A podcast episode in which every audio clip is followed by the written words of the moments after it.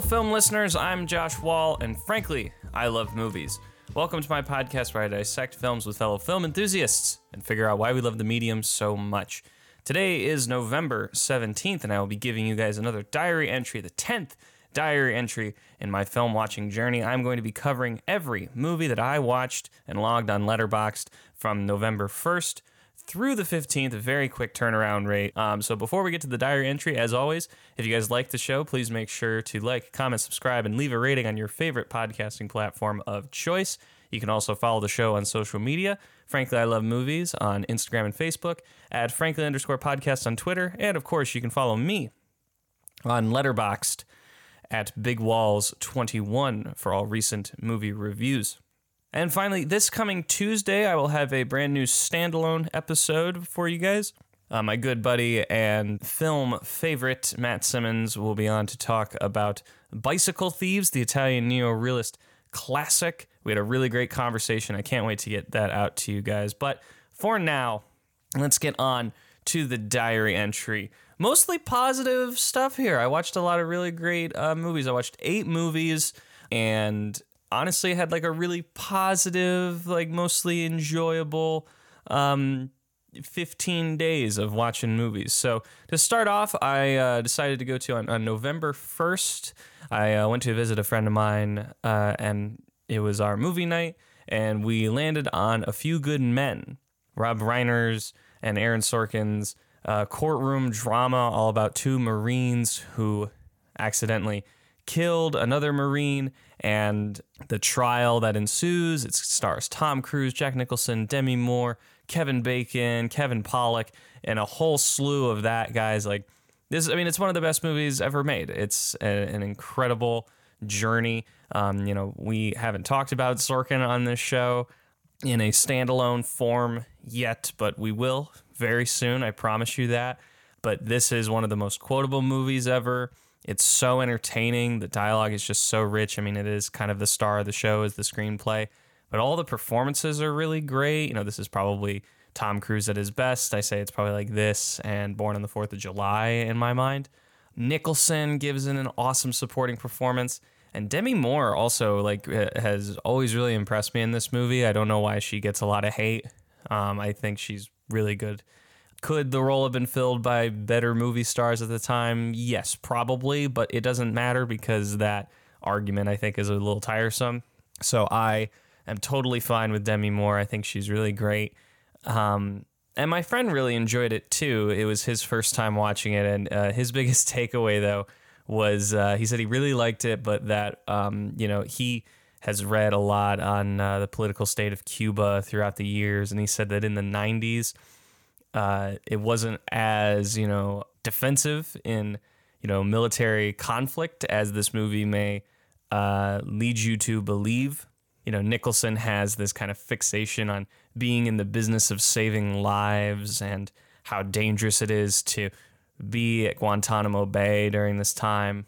And he said that, like, you know, Cuba in the 90s didn't really warrant that character trait, but he still thought it was great and it was just an interesting little uh, detail. It doesn't, you know, downgrade the movie for me. It's just kind of funny. Again, you know, the the '90s militarism, you know, fear of the unknown, you know, definitely comes through. Um, but it's still one of the best movies ever. I love it so much. It's a five star. It's absolutely a like. We'll talk about it on this show at one point. Uh, you know, you know, Sorkin is a hero of mine. His dialogue just works for me. You know, this movie just has so many wonderful scenes. Uh, it's it's just so great. It's it's an amazing '90s movie. Uh, so yeah, A Few Good Men, fantastic. A couple days later, on November 4th, I watched Shaun of the Dead. You may remember a few diary entries ago I talked about The World's End when I wanted to watch Shaun of the Dead, but I couldn't find it anywhere. And it is now on Hulu, thanks to the ever changing system that movies go through on streaming services. I was very excited to rewatch this movie, you know, kind of keeping in the spooky season a little bit further past the holiday. And I hadn't seen this movie since I was 10. I remember seeing it when I was on vacation uh, in uh, in New Jersey. I can't remember where in New Jersey, but that doesn't matter. Um, but it was on TV, and I remember watching it and thinking it was really funny. uh, and I hadn't seen it since then, but I had very good memories of it, and I, I actually remembered a fair amount of what happens in the story um, from that initial viewing. And honestly, this movie's aged like fantastically. It's so much fun. It's got the Edgar Wright style. You know, it's really funny. It, it really is just a movie about how uh, boring life really is, even during a zombie apocalypse. You know, Edgar Wright's really great parallel storytelling and um, ingenious use of you know setup and payoff and callbacks.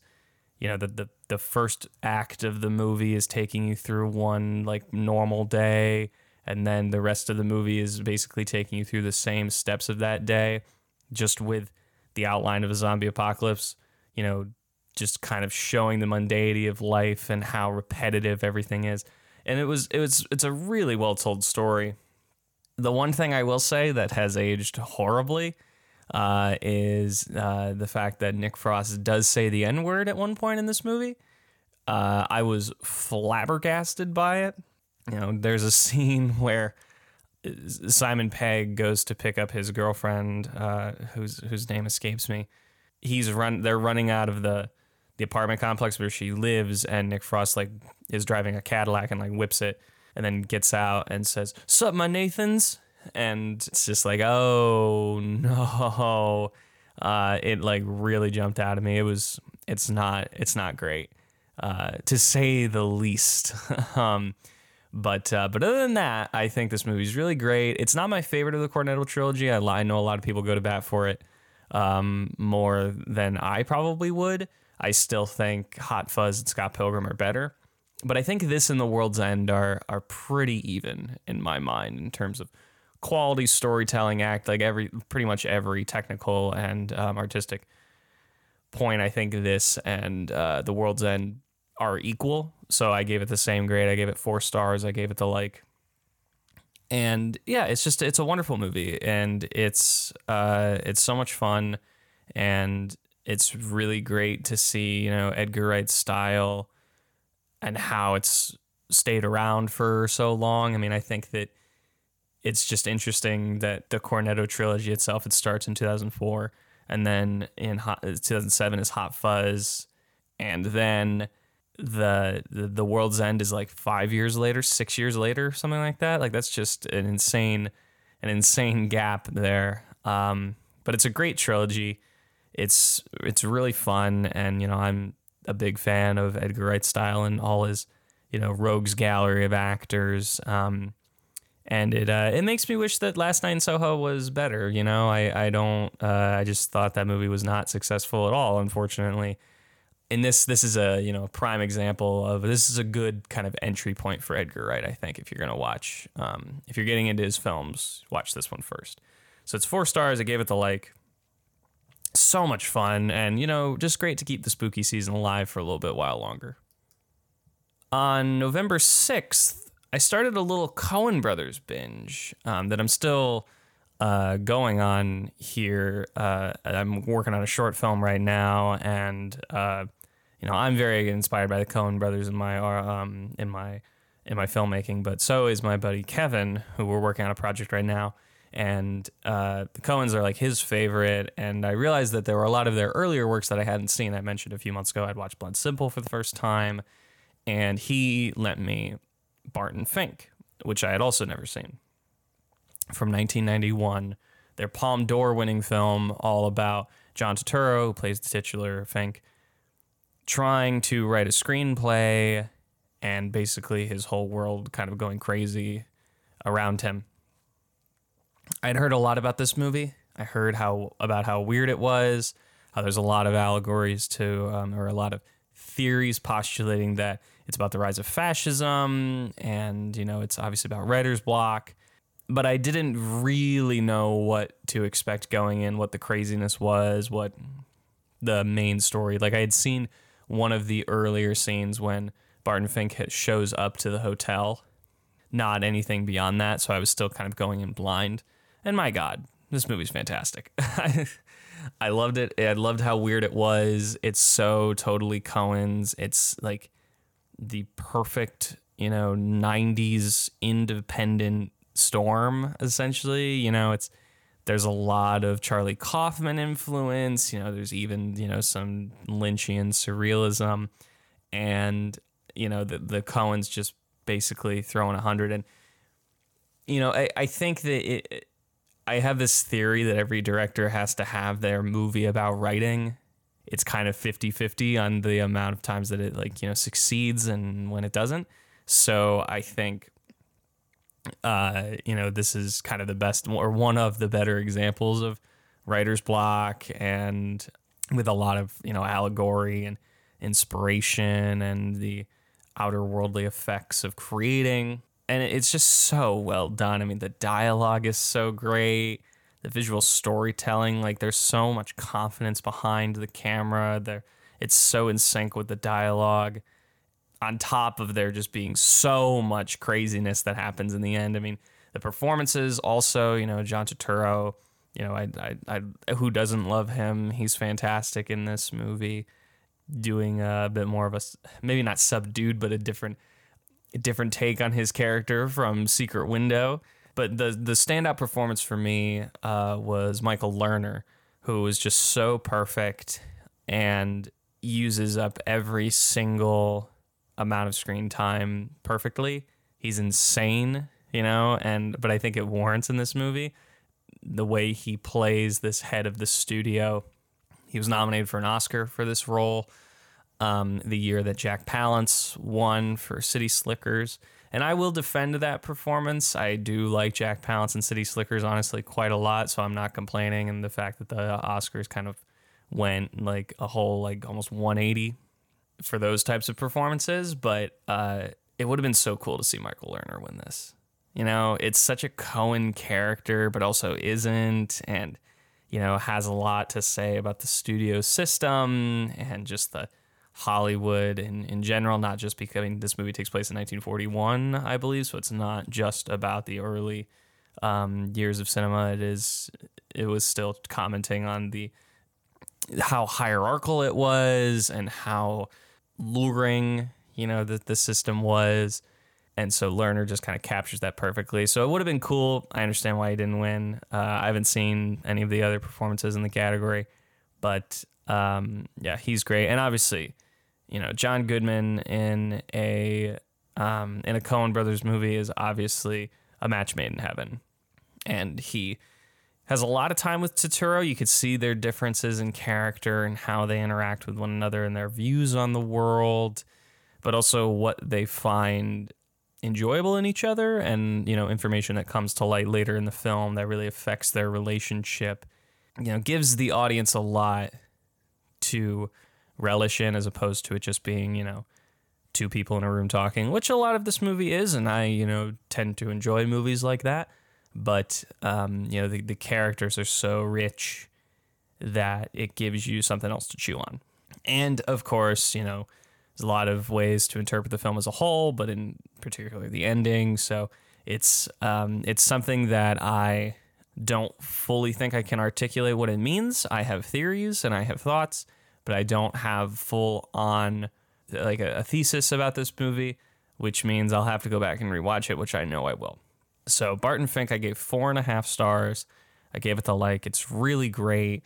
Um, I have been really enjoying this Coen binge that I've gone on starting with this movie, and just it's confirmed, you know, my love for them and what makes them great. Especially since I haven't been the biggest fan of their some of their more recent work. Almost ten years since they had a movie that really hit me with Inside Llewyn Davis, and so it's been it's nice to go back and fill the gaps into their earlier films that a lot of people really love and that really sing for me. And I got a, I got a couple more of those throughout this diary entry. So let's keep going. Two days later, on November 8th, I decided to settle in for a documentary. I was having a rough mental health day, and so I wanted something little bit lighter, something I was at least somewhat familiar with. So I watched the documentary of The Kid Stays in the Picture, which is Robert Evans' um, autobiography that was turned into a documentary, and which he narrates all about his time working within Hollywood as the head of production for Paramount and as a, and as a producer, you know, creating such films as or helping create such films as uh, Love Story, Rosemary's Baby, The Godfather movies, Chinatown. I read the book last year, and I think it's one of the best uh, books about Hollywood and about you know movie making. it's so fascinating, and uh, that's the main draw of the documentary for me. You know, that uh, I got to hear you know some of these iconic stories again. It's told in this interesting style of Evans is the one that narrates it, and there's archival footage and pictures. I uh, I enjoyed this movie. You know, I, I gave it three and a half stars. I think that, you know, again, the main draw of it is to hear the stories that Robert Evans tells. Again, he's such an interesting figure and has such a distinct voice that um, I was happy to be back in that world. And, you know, movies about making movies, as I, you know, kind of just mentioned with Barton Fink, I do really like those. And, you know, this being a documentary and just set in the world of Hollywood and getting, you know, uh, the business side of things done you know, it just kind of confirmed to me that I do really want to make movies, even though, you know, a lot of the figures in this documentary are, were pretty unhinged. Um, but f- I will say, like, the biggest drawback for me is that I enjoyed the book more. I mean, that itself is not a negative, but I felt that the, the stories that were told in the movie were just better told in the book because there wasn't like a time restriction. And so the stories in the book go on for a lot longer. There's also a lot of stories that are left out of the of the movie that necessarily, you know, you can there's so many insane stories in this book, you know, because Robert Evans is someone who, you know, take everything he says with a grain of salt. You know, it's never you know, Robert Evans has said there are three sides to every story, your side, my side, and the truth, and no one is lying, you know? So kind of being upfront about how, you know, fast and loose he plays with um, you know, the way that he remembers history but that doesn't take away from the fact that he's just an insanely fascinating figure. And you know someone who was at the heart of new hollywood and you know or several generations of hollywood and has you know a lot of experience in that world. And it's so fascinating to kind of just you know relish in his mind for an hour and a half. This documentary is very short you know it's uh, like i said it's just an hour and a half uh, and the the book, the version that I read was like you know 400 pages, so it was um, so there's a lot more in the book. So I I would highly recommend the book more than the movie. And I like this movie. Don't get me wrong. Like I said, three and a half stars. Um, but it honestly just made me want to reread the book, and I love the book so so much. So I, I highly recommend reading the book. Um, but the movie's good. Really, no sweeping negative thoughts on the film. Like I said, three and a half stars. It's a good movie.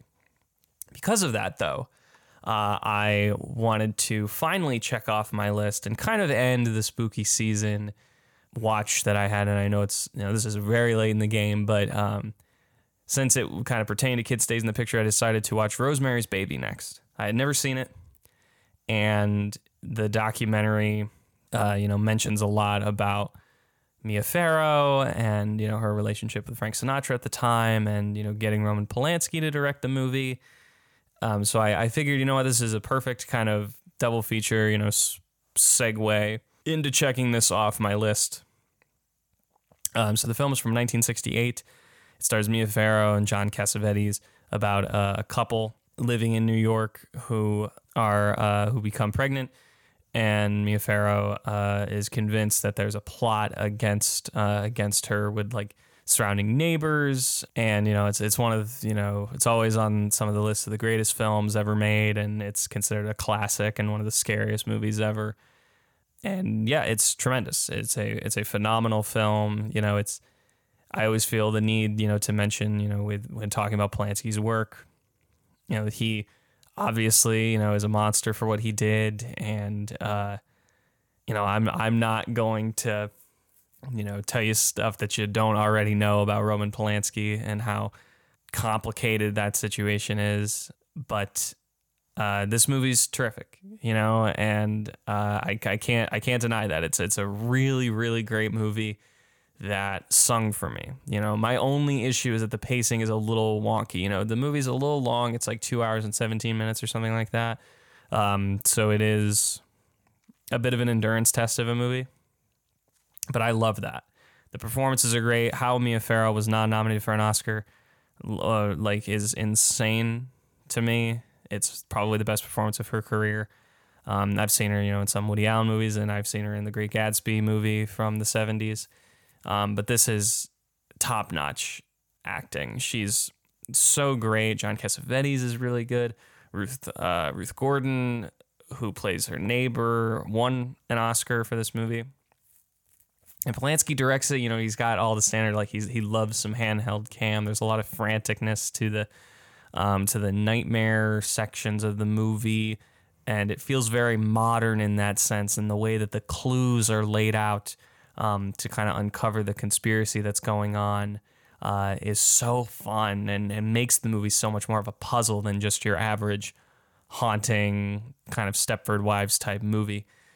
And I was just entranced by this movie. I was just so fascinated by where I was going to go and how things were going to escalate. When the shit hits the fan, it like, you know, it hits and there's a lot of really bizarre imagery and you know it's it's filmed just so well. I heard Bill Simmons once say he thought this movie was really dated and I was just I was baffled by that because it's timeless. Like I honestly think it's timeless and everything that happens in this movie and the way that it's told and the the performances and the look of it and the the shot choices the it all just like sings you know like almost like 55 years later. So i um i just i really loved this movie and i was so happy to cross off the list. Four and a half stars gave it the like great great movie. My Coen brothers binge continued with crossing another movie off of their list that I'd never seen with Raising Arizona. Is their second film. This is their follow up to Blood Simple from 1987, starring Nicolas Cage, Holly Hunter, and John Goodman. Uh, Nicolas Cage plays this kind of wily coyote type convicted felon who falls in love with Holly Hunter, who's a police officer, and they uh, go on an adventure of kidnapping a uh, a baby from this uh, famous rich couple who had just had five children, and it in, like hijinks ensue. It's incredibly goofy. It's so bizarre. It's so fast paced, and it's perfect. This movie, I have no flaws with it. It is it is so perfectly executed. The first twenty minutes of this movie tell you everything you need to know. The amount of setup and uh, backstory and exposition that you get, mixed with the incredible visual style and like moving so fast through so much information spanning several years to get you up to the present when the title comes in. It's brilliant. It's so fast paced and it's so insane. It literally, I, you know, Nicolas Cage had plays this kind of wily coyote like character. This movie literally is like an episode of Looney Tunes in a lot of in a lot of ways. Like the most bonkers shit. There is a car chase that happens in this movie through the suburbs with this like yodeling score, and it's unbelievable. Like you can really see why Bill Hader loves this movie and finds a lot of inspiration in it for Barry. He's also mentioned, you know, Coen's are some of his favorite filmmakers and he loves Blood Simple and No Country. But this movie just doesn't stop. Like it just goes and goes and goes and uses every single second to its advantage. The performances, like top five best Nicolas Cage performances, honestly, like he's terrific in this movie. Holly Hunter is always a delight. She's always been one of my favorites, and you know I love her accent and the sound of her voice and her presence. Like she brings this controlling confidence, but just the right amount of quirkiness too to really mesh well with Nicolas Cage. And you really feel that they're a couple that love each other and that want what's best for this child that is obviously not theirs.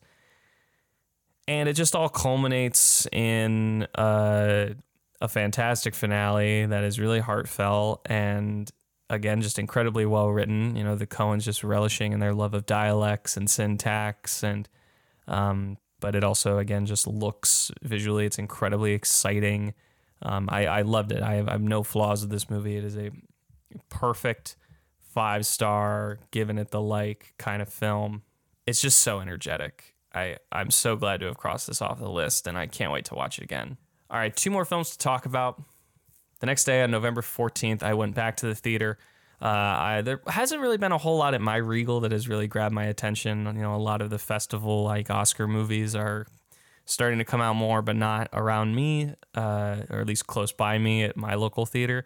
So I'm uh, I'm planning to you know travel a little bit to go see some films later in the week. Um, but I I needed some good vibes and I wanted something positive, so I went with Ticket to Paradise. This is the most recent rom com uh, with Julia Roberts and George Clooney, all about a divorced couple who travels to the island of Bali to stop their daughter, played by uh, Kaitlyn Dever, um, from marrying someone she just met and then thereby making the same mistake that they made, you know, 25 years before. This movie does not reinvent the wheel. It's not groundbreaking. Um, it's not the best rom com that you'll ever see, but I was looking for good vibes, and the best place, honestly, to find them is in two beautiful, wonderful stars having the time of their life in beautiful places. And this movie delivers on that. And so, because of that, I had a great time. I gave this movie three stars. It definitely could have been funnier. Not all of the humor really works. You know, a lot of the humor in the first, you know, 30 minutes of the movie before the movie really starts to get going is just Julia Roberts and George Clooney being like, I hate you. You know, you suck. You know, you're wrong about this. You're wrong about that. And, you know, it's, it's a lot and it's kind of the same punchline like over and over again. But I was willing to kind of pass it by because you know just watching George Clooney and Julia Roberts interact with each other is a is a gift in my mind. Um, and they are clearly having fun and they have moments of great acting. You know, they have their monologues, they have their heartfelt, you know, speeches that really sing you know, Kaitlyn Dever, who's one of my favorite actresses working right now, you know, she's fantastic, even though this role is very different for her. You know, she's kind of the person who doesn't really know what's going on for large sections of the movie, which is, you know, a bit of a turn for her. But yeah, I mean, I wasn't expecting greatness from this movie, and I don't think it delivers greatness, but it delivers exactly what I was looking for. I wanted something fun, very lighthearted, good vibes, uh, and that's what I got. And, you know, I had some popcorn and I watched this movie with 10 other middle aged to older women. I was the only, you know, young man in the crowd. And everyone in my theater seemed to be having a great time. There was this one woman, as soon as the credits started to roll, that she was just like ferociously clapping and just so happy about it. Um, so I'm, I'm very happy for them. And uh, yeah, I think that, you know, having movies like this that are just meant to be a fun night out at the movies. You're not really meant to go into deeper analytical discussions about it. You know, the movie has flaws and questions in its plot and its pacing, but definite crowd pleaser. And we we need more movies like this. Honestly, like we need more more movies like this if we're gonna keep getting blockbuster after blockbuster, you know, superhero IP kind of fodder like that. We need something. I, I wish studios would take it, you know, more of the approach of just like come have a fun night at the movies, watch movie stars do their thing. And that's it. You don't have to see references, you don't have to see a continuation of a story that you have been following. It's just watch George Clooney and Julia Roberts have fun. And it works. It works so much so that the final movie that we're going to talk about in this diary entry goes perfectly with a um, George Clooney double feature and my Coen Brothers binge because I watched Oh Brother Where Art Thou. This was the very first Coen Brothers movie I ever saw when I was a kid. I heard the Man of Constant Sorrow song, and I was like, I gotta figure out what this movie is. And at that point, the whole movie was on YouTube. Um, I think I was like 10 when I saw this movie, 10 or 11, something like that. I think it was 11. And uh, loved it instantly. And so much of this movie is just embedded in my brain, certain scenes. So it is a nostalgic fave. And yeah, this movie is a ton of fun. It's so great. It's so lovely. And again, all of the Coen's signature style of love of language and you know bonkers performances.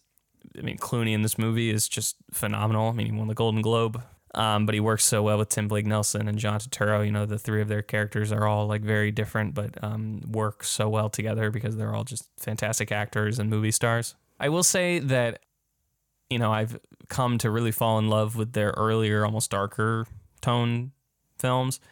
You know, like Raising Arizona is a bit more lighthearted for sure. It is a bit more comedy forward, but it is still got some dark craziness, you know, underneath it.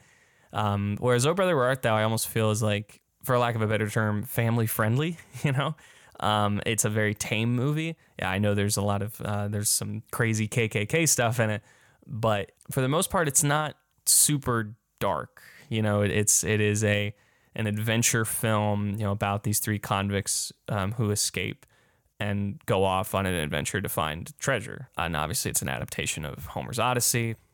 And the soundtrack is fantastic. You know, I, I, I do enjoy bluegrass music and, uh, you know, the T Bone Burnett, you know, producing and music supervising, you know, does a phenomenal job. And, you know, Man of Constant Sorrow is a, is a banger. It's such a great, great song and unbelievable that this album was as successful as it was because it won album of the year at the Grammys, which is just bananas, honestly. Like I would, but back to my uh, my initial point is that like uh, you know I, this doesn't rank as high up on the favorites of the like the Coen Brothers power ranking list. I think I initially had it at like third or fourth or something, but after rewatching it, I moved it down to like six or seven maybe. Um, and I, I don't I do not by any means think this is a bad movie. Uh, under no circumstance, please don't think it is. It's it's a four star movie. I gave it the like because it's a nostalgic fave. You know, it has a lot of sentimental value for me. Um, I've just kind of grown to really enjoy their um, earlier stuff that I haven't watched before, and finding the darkness and really bizarre through lines in that. That's probably also why I love. I mean, No Country is probably always going to be my favorite, but um, you know, Inside Llewyn Davis is one of the most depressing movies you'll ever see. Um, you know, Blood Simple is really dark, but I like that their movies when they're dark, they're the darkness accentuates the comedy. Um, whereas Oh Brother, I think, is more comedy and adventure forward. And I don't want to say like that's inherently a negative thing, but it makes it stand out among their um, films up until this point. And so it can be a bit jarring to kind of go from the insanity that is Raising Arizona and the existential kind of dread with Barton Fink into this almost joyful adventure with Oh Brother. Even though, like I said, there are still some pretty crazy stuff in it.